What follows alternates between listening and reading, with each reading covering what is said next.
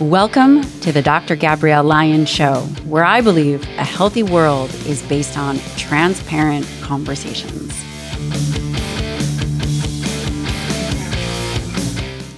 In this episode of the Dr. Gabrielle Lyon Show, I sit down with Dr. Gregory Lutz. He is the founder and chief medical officer of the Regenerative SportsCare Institute, physiatrist in Chief Emeritus at Hospital for Special Surgery and a professor of clinical rehabilitation medicine at Weill Medical College of Cornell University. He is an absolute pioneer in regenerative medicine. Dr. Lutz has co authored more than 60 scientific publications, including the first double blind, randomized control trial study demonstrating the clinical efficacy of intradiscal platelet rich plasma therapy. Dr. Gregory Lutz is absolutely first class and phenomenal. He has a new book out called Heal Your Disc and Your Pain How Regenerative Medicine Can Save Your Spine. I was mind blown by this episode. It was totally different than I had anticipated. I learned so much.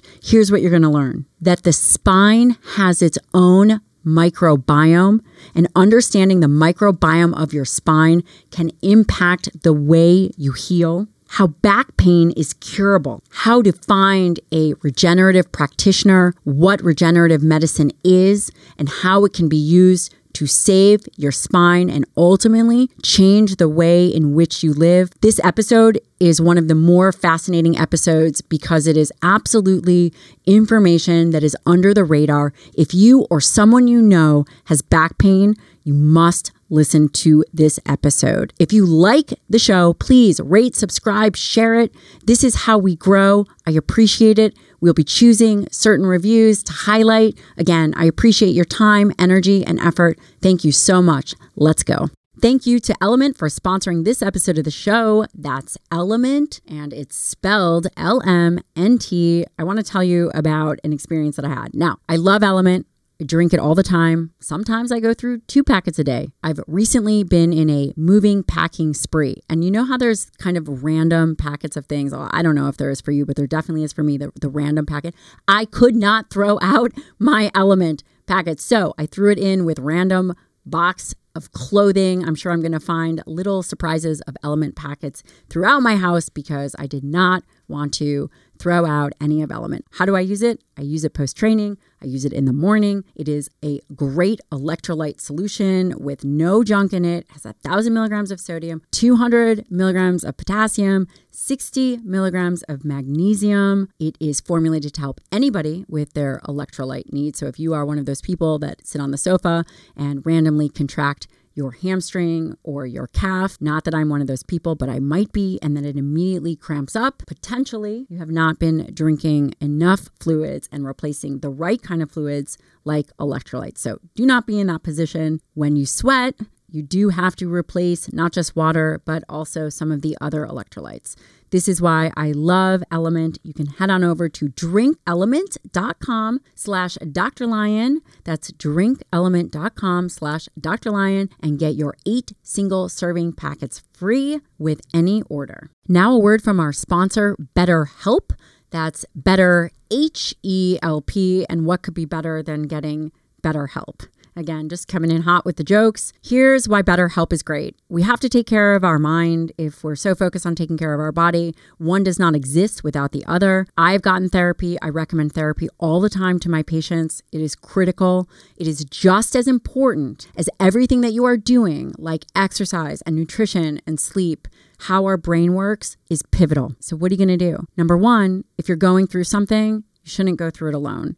We're more disconnected than we've ever been, and this is where BetterHelp comes in. BetterHelp is an online therapy, offers video, phone, even live chat only so you can do a live chat only therapy session if that's what you feel the need to do. You don't have to see anyone on camera if you don't want to. It is very affordable. It's much more affordable than an in person therapy session, although those are great too. You can be matched with a therapist in under 48 hours. Listen, you don't get any medals for suffering in silence and suffering alone. I definitely don't recommend it. Our listeners get 10% off their first month at betterhelp.com slash Dr. Lyon. That's betterhelp.com slash Dr. Lyon. It is an online therapy support. It is extremely helpful. Again, do not suffer alone. Head on over to betterhelp.com slash Dr. Lyon and get 10% off your first month. Greg Lutz, welcome to the Dr. Gabrielle Lyon Show. I'm really excited to have you on because you are a regenerative expert and people are very unfamiliar, I think, in general about regenerative medicine. And it's really a very proactive approach to healing. And I'm just going to read a little bit about you. And you are a physiatrist in chief emeritus at the Hospital for Special Surgery. And for you guys that don't know this, HSS is considered one of the best in the world. You also are part of Weill Cornell Medical College, which is incredible. And you are a pioneer in regenerative therapy, which this is what this show is all about. You've written many scientific studies and contributed to the body of work quite tremendously. So thank you so much. Well, thanks so much for having me, Gabrielle. It's a kind of a, a real pleasure to have the opportunity to, to, you know, share the message about other options for patients than drugs and surgery for their chronic back pain. Let's talk about what is chronic pain.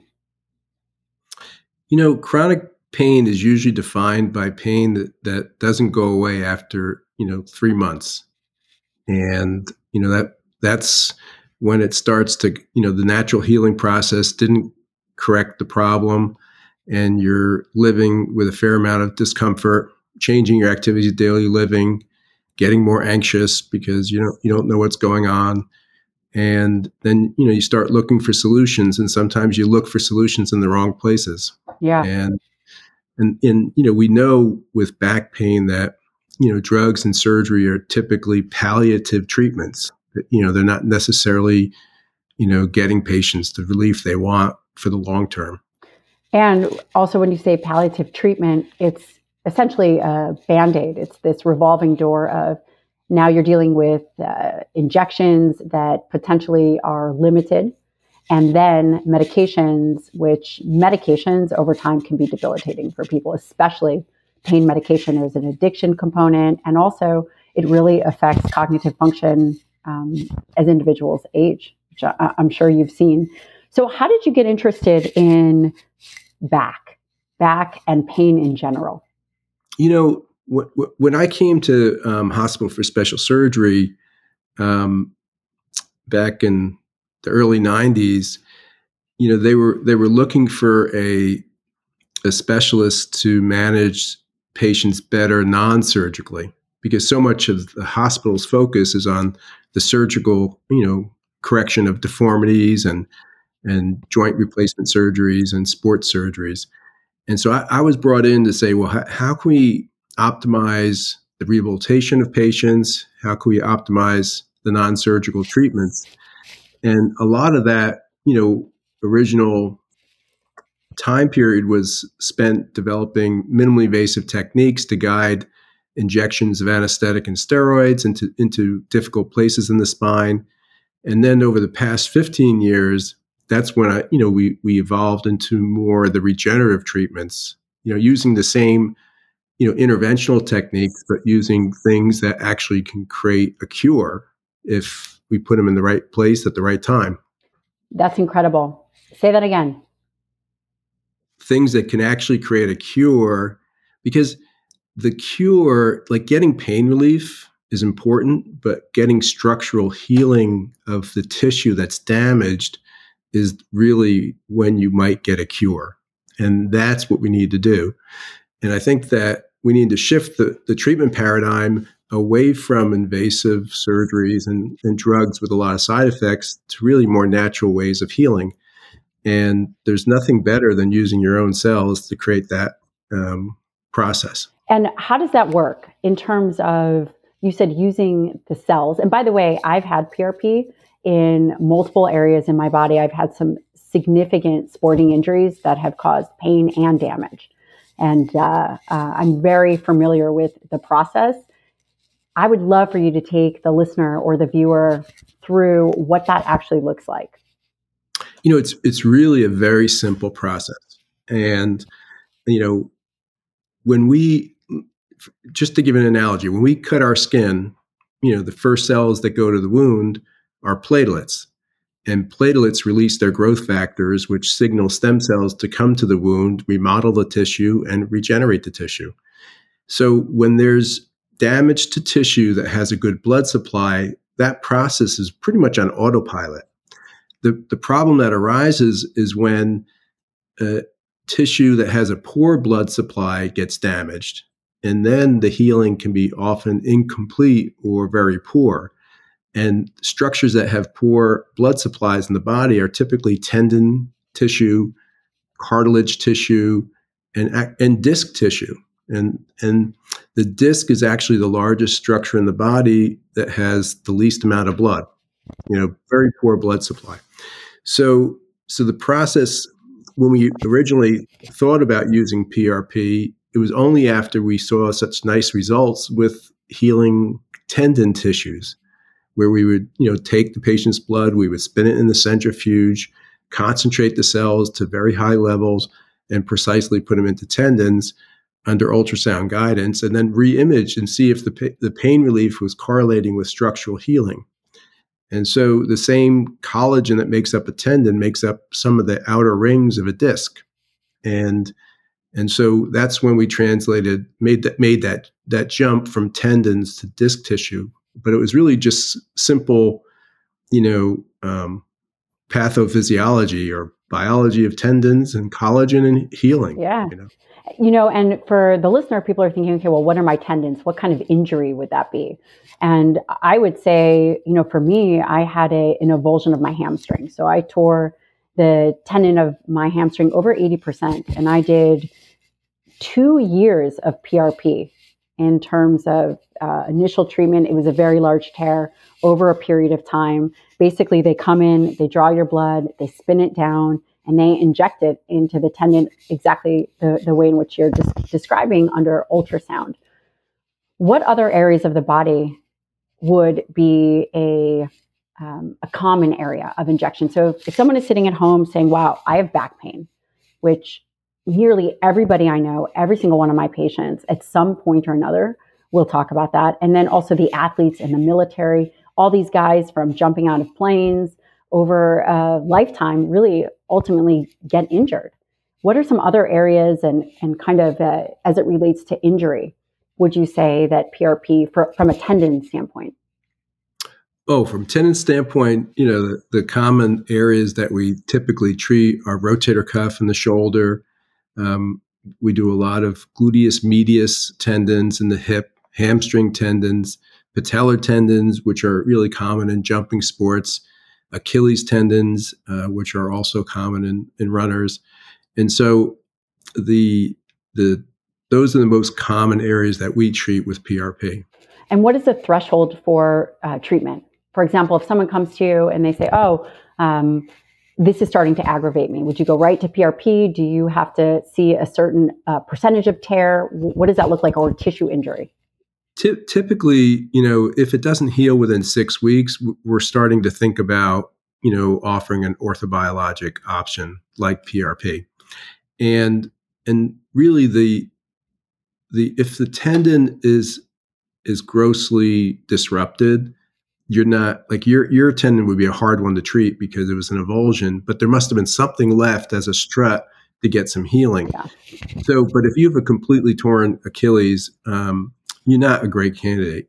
But most patients come in with partial tears, and and those are the ones that are very good candidates. That you know, if we can catch it early and get it to heal, then it doesn't go on to a complete tear. So, so it's usually either through ultrasound or through MRI imaging, we can see the degree of tear. Hmm. And it, patients with you know, rotator cuff tendinosis, which is more just inflammatory changes that aren't responding to physical therapy, you know, those are also a very good candidate. And would you say someone who is lifting or doing some kind of activity and maybe, you know, shoulders are so common, especially as individuals get into their 40s, it's one of the most it's one of the most common surgeries do would you say if you are starting to feel some irritation that you go early as yes. opposed to push through it? Um, it, it it's such a nice it, this is such a safe treatment that can change the natural history to the to the to a more favorable one that if you're having pain you know it's so easy to get evaluated with an ultrasound and see how the tendon is doing because sometimes it's just a bursitis you know, it's the, the cup, the rotator cuff looks good, and and and it may just be a bursitis, and that responds very simply to a simple cortisone injection and some postural changes with exercise. Mm-hmm. So, so, but that's I think the the reason I wrote the book as it relates to the spine is because in the spine, you know, we don't want your spine to degenerate. And you know, there's this concept of the degenerative cascade, because when the disc starts to degenerate, you know, then the spinal segment develops instability, and then you develop deformity, and then you start getting nerve compression. And so, what we've seen, if we can intervene early and stop that process with a good injection of PRP into the disc to, to stabilize that column, then hopefully we can prevent long term um, sequelae of a degenerative cascade in the spine. And I think that's that's a really good message. Is you know if you're having pain, it's not responding or it's not healing within three to six weeks, get evaluated. Hmm. And in terms of back pain and back degeneration, is that something that everybody goes through? Is that considered a normal process of aging? No, it's not normal, and it's not not not everyone goes through it.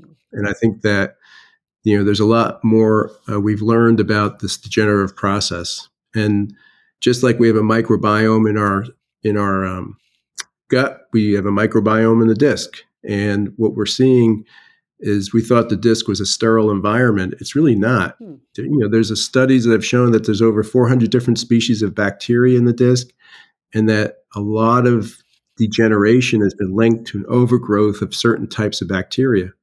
Wow. And so when we do this intradiscal PRP, we're using a preparation that has a very high high white blood cell count. It's called a leukocyte rich PRP. And so we may be killing two birds with one stone with our treatment because the platelets have growth factors which stimulate collagen healing, but then the leukocytes may be suppressing some of the overgrowth of abnormal bacteria in the disc that has been linked to disc degeneration. I have never heard that before. That is yeah. fascinating. It's it is fascinating, and it, I've only learned it over the past few years. Hmm. And so, and you can you can see how that concept of the disc not being a sterile environment doesn't you know set up well for putting spinal implants into the spine. Hmm.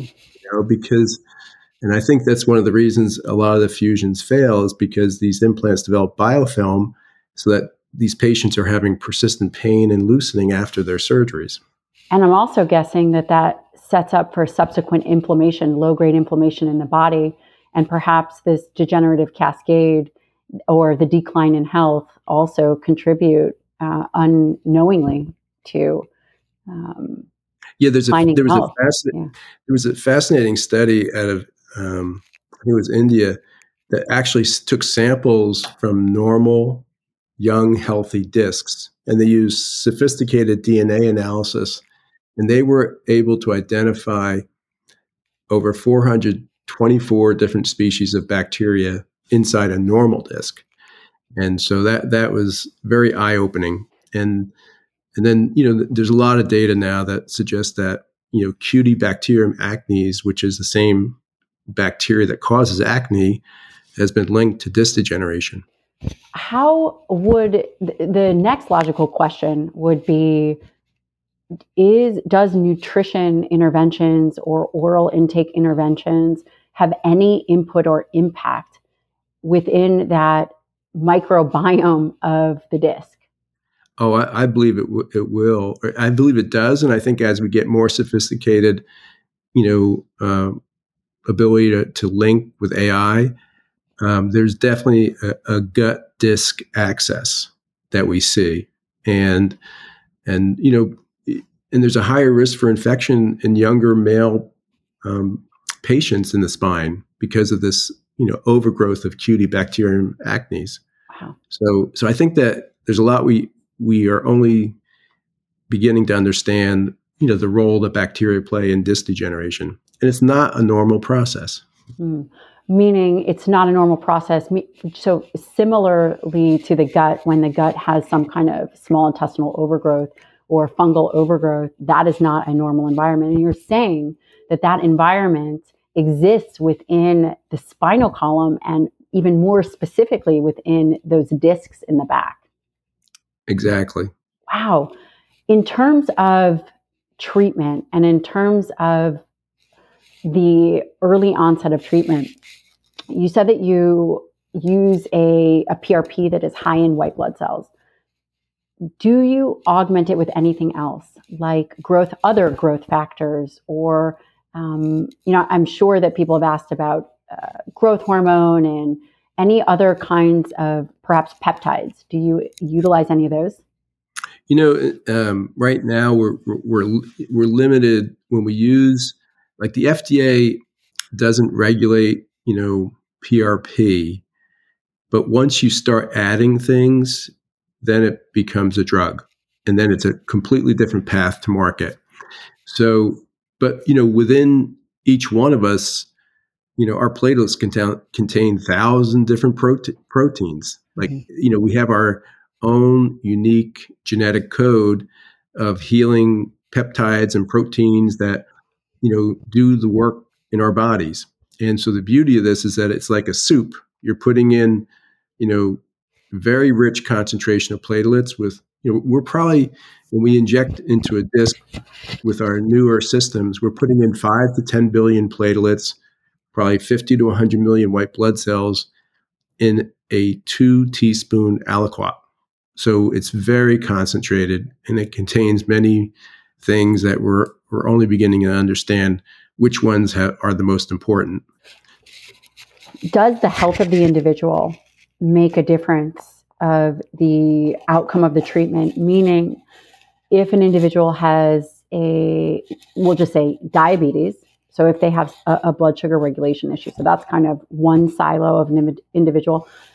And then the other uh, group of individuals, I would think, if they have any kind of uh, occult infection or that was occult, for example, Lyme, do you think that that diminishes the treatment? Should an individual try to address any kind of underlying illness prior to treatment, does that affect outcomes, clinical outcomes?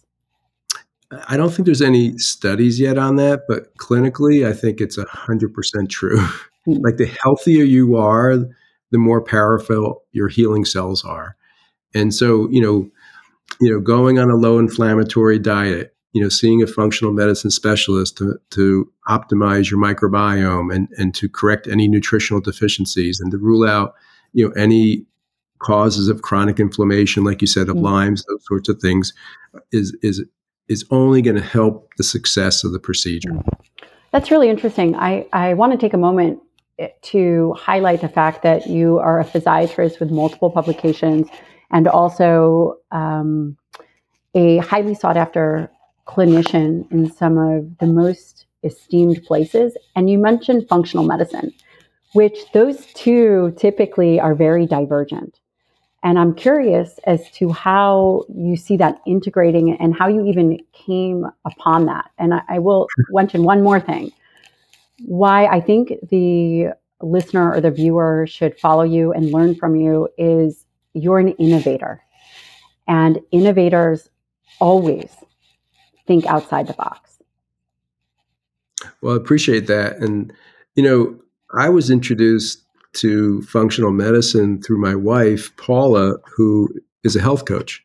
She's a you know integrative health health coach, and so I would go to some of her conferences just to kind of tag along, and and that's where I really you know uh, that's what piqued the interest, and so I've learned a lot from Paula, and then also you know, there are a lot of many good physicians in this space like yourself that are really promoting good science and, and also just getting the word out about a different way of managing healthcare. Mm.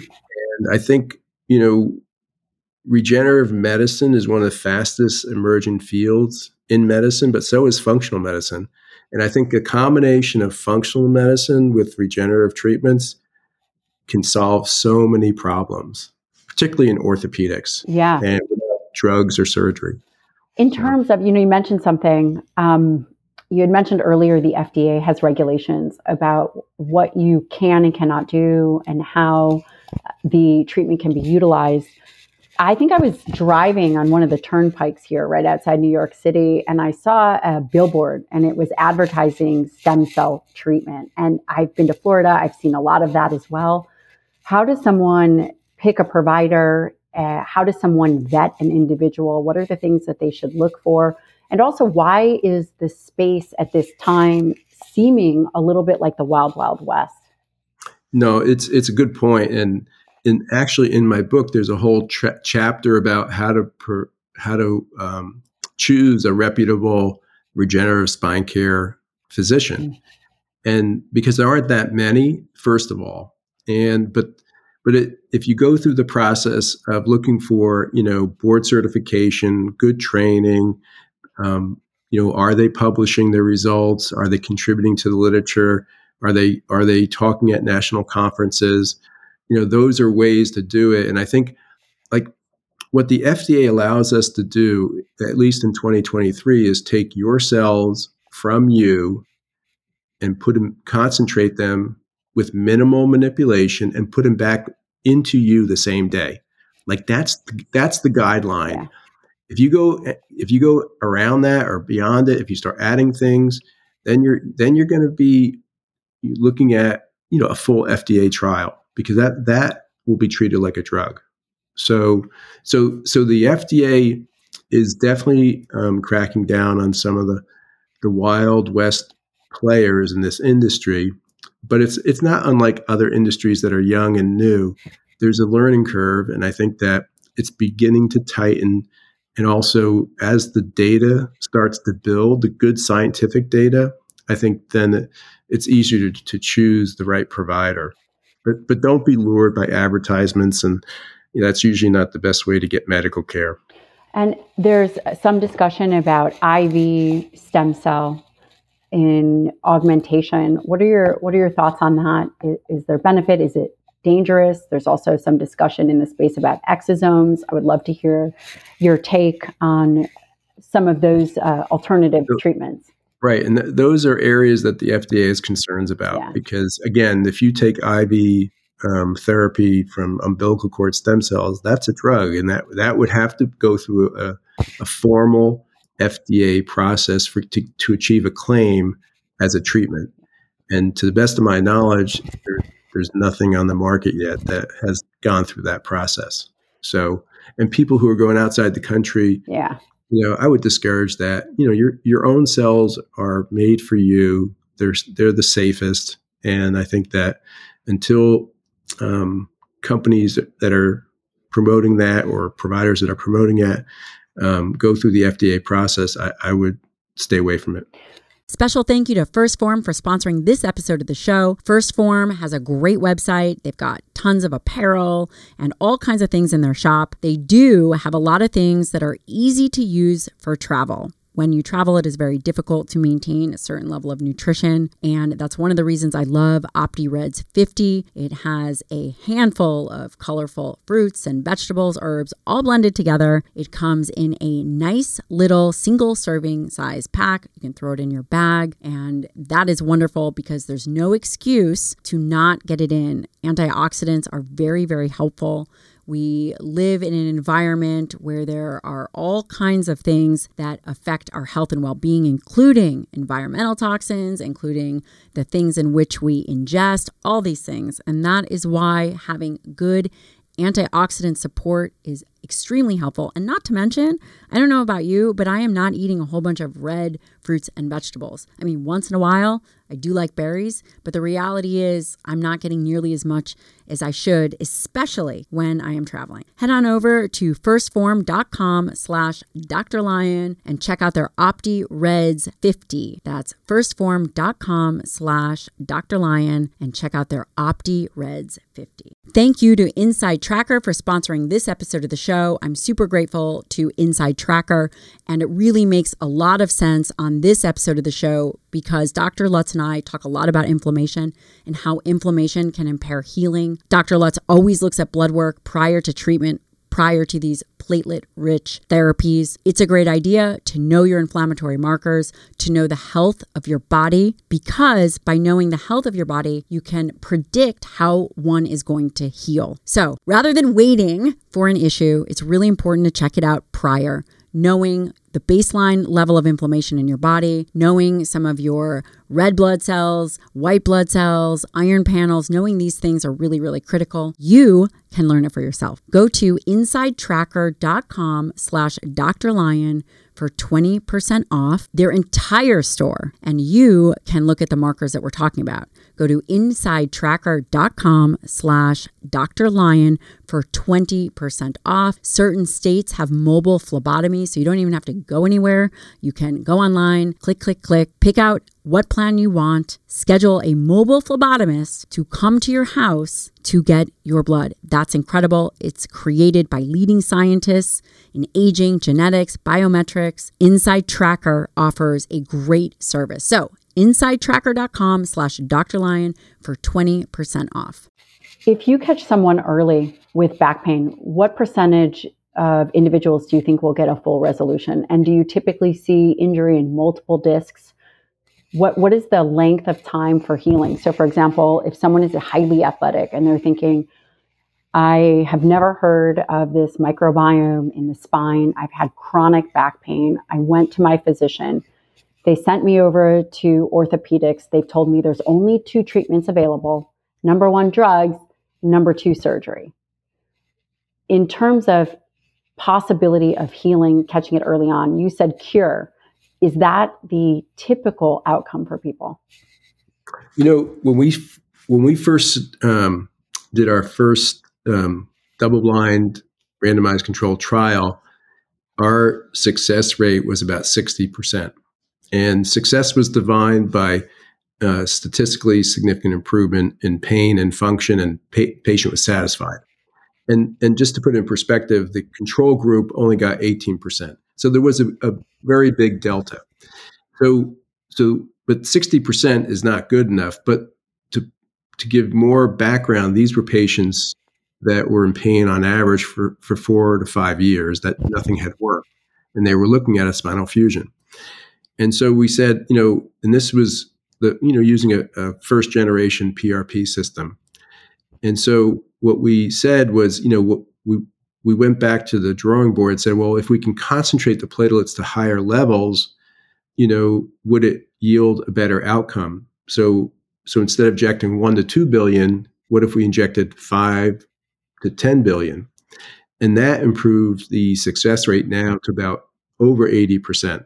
You know, greater degree of pain relief and greater degree of um, functional improvement. And then the last innovation we just made was we noticed that when we inject the cells, to, to get it into the back of the disc is very hard with a straight needle technique. So we invented a, a, a catheter that's made of a flexible metal called nitinol. And now we can navigate a catheter directly in the back of the disc and, and cover all the painful tears with a very high concentration of PRP.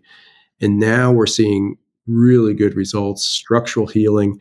And, and it's that combination of therapy that we would like to do an FDA study on now, get a claims, we, so we can get reimbursement so that this can be a standard of care treatment. So, so it's a long journey to get something that's a, you know, from bench to bedside. And it, this has been 12 years, and but we're almost there. And I think, you know, hopefully this year or next year we'll be able to start an FDA trial to get a claim. And so, but right now, I tell patients our success rate based on our last study was 81%. That's incredible. And in terms of mechanism of action, when someone, per, perhaps for providers that are listening to this, there it sounds like it's a dual component. So number one, its impact on restructuring the microbiome within the disc, and number two, allowing for tissue healing with perhaps lower. Uh, I don't know if the blood supply is lower, but uh, regardless, better tissue healing from the platelet rich plasma. is there any other mechanism, any other primary mechanism? You know, I, th- I think the way this this works is that those proteins within the platelets, if if you get them close enough to the periphery of the disc where the tears are, it, it stimulates a, a um, cellular response t- to heal the tear. Because we we actually have an MRI in the office, so we've part of our protocol is to do an MRI before the procedure, do the procedure, and then reevaluate in three to six months to see if if the not, not only is the patient better, but also is there any structural healing. And so, and what we've noticed is as we've gone up to higher concentrations of platelets and better delivery, the chance for healing has also gone up. Hmm. And so the catheter was just approved last year. And so, you know, we're still in the early stages of looking at that data, but qualitatively, the data looks very good with regards to the MRI. Mm. And who is this not for? For example, back pain caused by spinal stenosis. Are, are there mm. other um, issues that would not be appropriate for PRP treatment? It, like, if you look at back pain as a bucket, there's a hundred different causes. But by far, the most common is a problem with the disc. Let's say the disc represents 40 to 50% of chronic low back pain patients. But then as the disc degenerates, then the ligaments get thick, the joints get larger, the canal gets tighter, as you mentioned, spinal stenosis. And then um, you can also develop deformity like scoliosis or, or a slippage of the spine called spondylolisthesis. And so this is really a treatment mainly for early stage disc disease. And, you know, we, we are trying to broaden the indications, but the data that we've published is really on early stage disc disease. People who have, you know, primarily degenerative discs that are still have 50% of their height. If it's if it's flat like a pancake, you're not a candidate. If you have severe spinal stenosis, you're not a candidate. If you have a large extruded disc, you're not a candidate. You know, we do are we are exploring, you know, PRP epidurals instead of steroid epidurals, but we don't have data on that yet. And you know, so I think that there may be a role for stenosis patients for for a PRP epidural that might work better without the steroid load. But I think um, the goal is to prevent the stenosis, prevent the degeneration.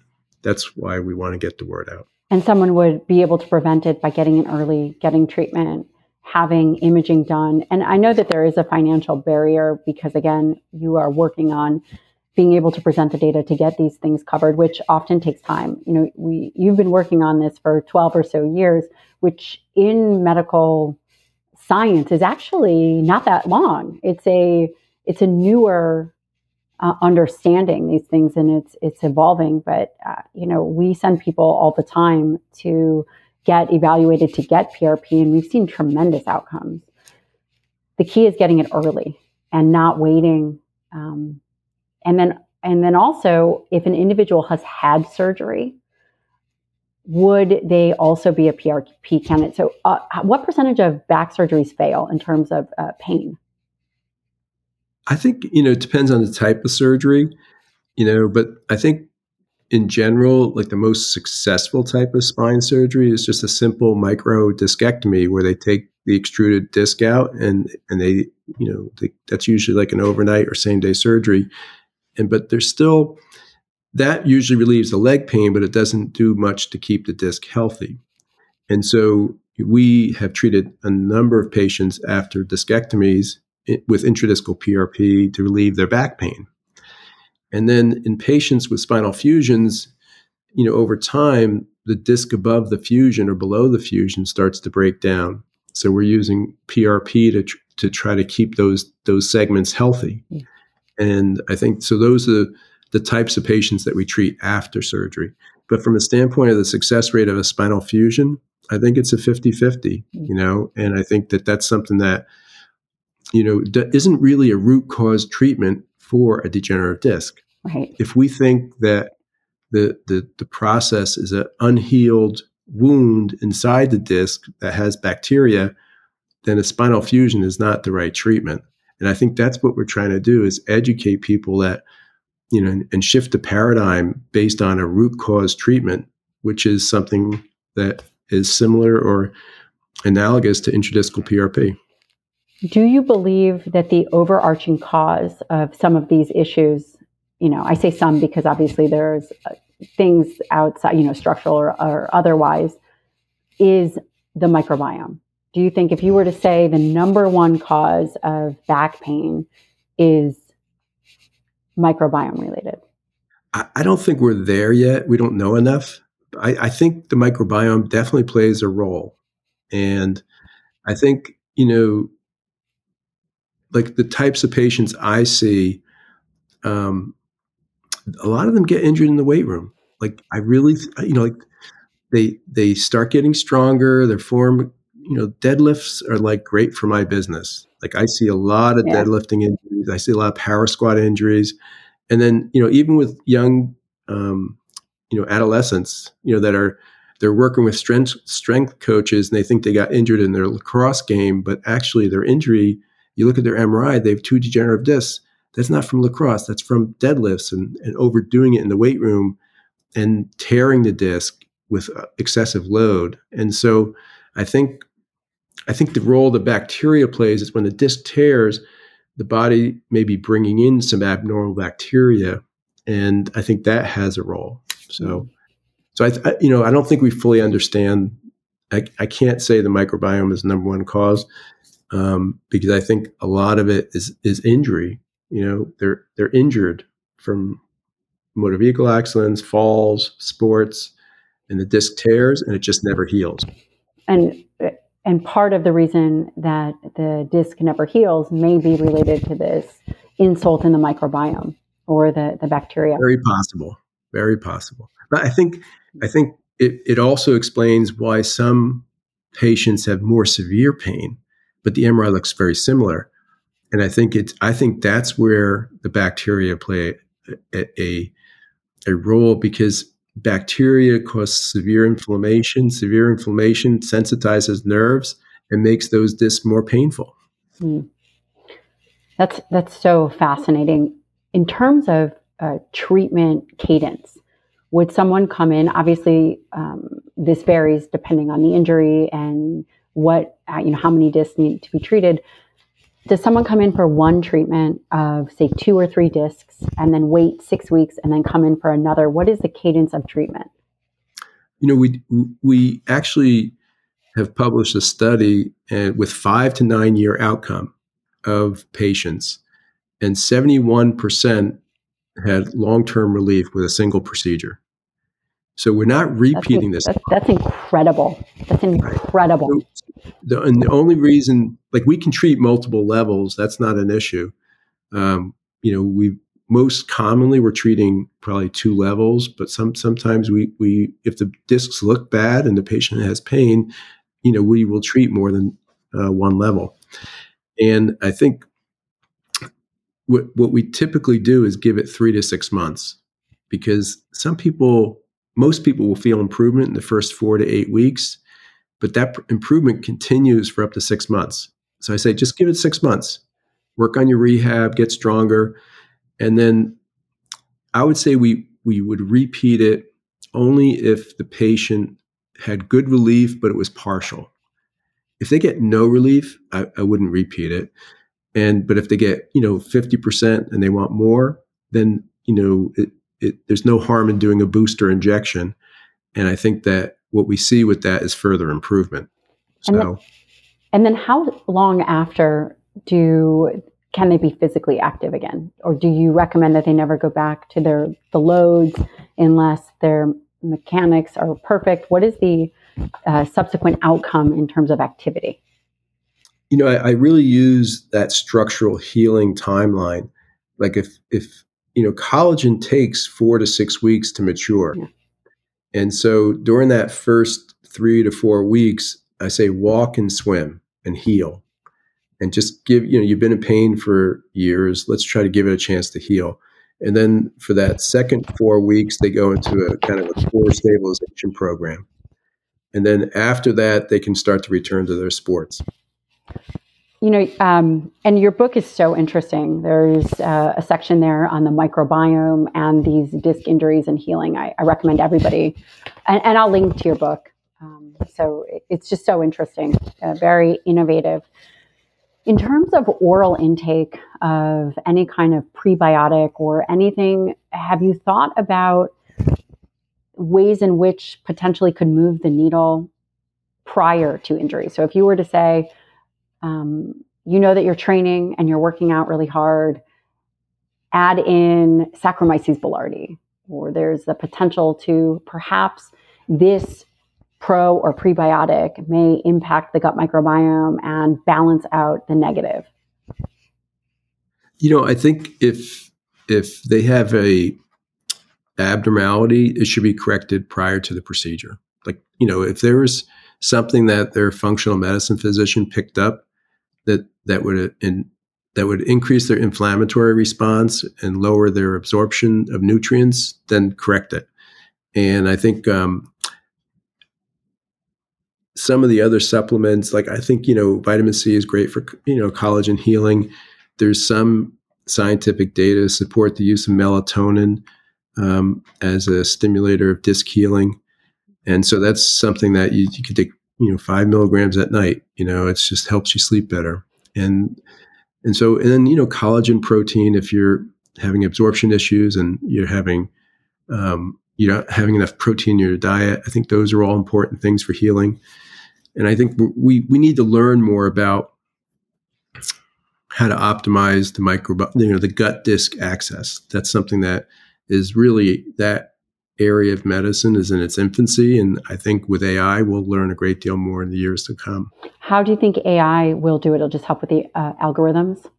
Yes. And screen, you know, screening what's important, what's not important, or what's what's what's an abnormal overgrowth. There's actually a very interesting article, and I think it was it was from China that showed an idiopathic scoliosis. They looked at the gut microbiome and there was an overgrowth of a very particular bacteria that was associated with scoliosis. So, so the, these things are starting to come out, and that was a first for me. I never heard that before, and so I think that you know we're going to keep continue to learn, but we do know that you know you know C. acnes or Cutibacterium acnes you know is a major player with disc degeneration. And is there an antibiotic that would treat that? Would help re- reset the gut microbiome? There is, but I think the problem there's a study where they they put patients on antibiotics for 100 days and and you know but to treat back pain with 100 days of antibiotics i think isn't good antibiotic stewardship because you know there's 580 million people in the world with with back pain can you imagine putting them on that much antibiotic for 100 days? And you know so the and the data on it was refuted you know but i think there is uh, i think doing something in the local environment with a leukocyte rich prp is more appropriate. That is amazing. That is amazing. And you're a cl- uh, practicing clinician. How many days a week are you in clinic? I'm usually in clinic three days a week and the majority of your patients are they overall young healthy men do you see a wide spectrum I see wide spectrum, you know, and I like I like to see you know any musculoskeletal condition, um, but I my research is particular, particularly involved in the spine and more specifically in the disc. Mm. Should someone, do you recommend people, let's say, for example, they're highly active but not in pain? Would you recommend a highly active person, not in pain, who is enjoying doing these lift, you know, whatever lifting that they're doing, come in for potential screening to catch it really, really early, or would would that be uh, not a clinical indication? No, we see patients who really, you know, they they have friends with severe back pain, or or they have a loved one that has had severe back pain, and there is really very little harm in getting an MRI. There's no radiation exposure, and I think that it's a it's a nice way to screen, and and it gives you an idea of okay, well, you know, you have really good disc tissue or you don't. So I think you know, there's nothing wrong with screening. And no, there are no overt contraindications for this procedure. The the main thing is, you know, if your platelet count is is low, then that would be a contraindication for whatever reason. And so, you know, But if your platelet count is over 100,000, then you're a candidate for the, and you have, an, you have a history, an exam, and an MRI that are all consistent with a disc uh, problem, then you are a candidate. Hmm. Would you ever say if someone has an elevated HSCRP that you would want to see, or or SED rate, would you want to see these inflammatory markers lower prior to doing it just for better outcomes? Would you say, okay, your SED rate is over 30 and your HSCRP is, I don't know, 10. You don't have a ton of comorbidities, but you are struggling with obesity or X, Y, and Z, which is driving this up. Would you say, go see my wife, spend two months or three months lowering your inflammatory markers, and then we're going to hit your procedure? Yes, we actually check all that before procedure just to make sure. And, and I check it for two reasons. I check it for the reason you mentioned, but then I also I want to know where the patient is on the remote chance that they were developing an infection. At least I know where they're starting from. And because there are patients that have you know no systemic signs of infection, but then their MRI shows shows certain changes that might be suggestive of an infection. And those are the patients we want to monitor very closely. So we do get SED rates and CRPs on them just as a baseline prior to the procedure, including, you know, platelet count as well. What would be the signs of an infection versus an overt structural change on an MRI? So on the MRI, you, you know, there, there are changes um, called modic changes. And modic changes, we used to th- think they were just inflammatory responses, but when you there's studies now that show if you biopsy those areas on the on the MRI that have the modic changes, there's a there's a 30 40% growth of C. acne. And so I think that's one change one change that we look for. And it's usually very pathognomonic of a symptomatic level. And what you see on the MRI is you see increased signal on certain spin sequences and decreased signal in the end plate of the mm-hmm. vertebral body where it meets the disc. But then there are other changes you can see um, on the disc itself if we think it's a, if it's not if it's a discitis, mm. you hmm. know. And certainly we wouldn't cheat, uh, treat a, a, a systemic spinal infection yeah, right. with PRP. Right but we may be treating occult infections with PRP um, because of this issue of the overgrowth. Hmm. It's fascinating. If you were to say, what are the top three things that someone would need to execute for spinal health, what would they be? I think sleep is really important for recovery. I think, you know, minimize your sitting because you know we sit too, way too much and the disc receives its nutrition through compression relaxation and not just chronic compression and then i think from a standpoint of um, you know this issue of globesity lower your your bmi you know lower the stress to your spine i think that's really important and then you know exercise is so important but it has to be the right kind of exercise and i think that there are certain exercises in the weight room. I, you know, I love to work out, you know, with weights, and I've done it all my life. But there's certain things that I avoid just specifically to avoid injuring my disc.